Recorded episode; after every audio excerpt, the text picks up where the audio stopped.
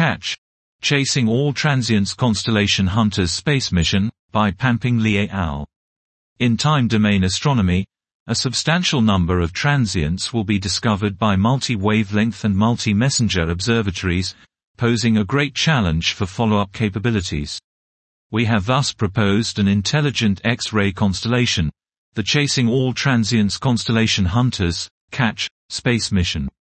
Consisting of 126 microsatellites in three types, CATCH will have the capability to perform follow-up observations for a large number of different types of transients simultaneously.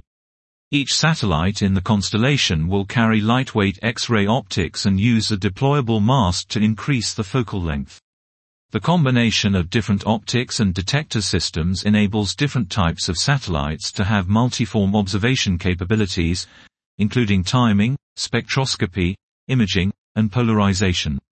Controlled by the intelligent system, different satellites can cooperate to perform uninterrupted monitoring, all sky follow-up observations, and scanning observations with a flexible field of view, FOV, and multidimensional observations.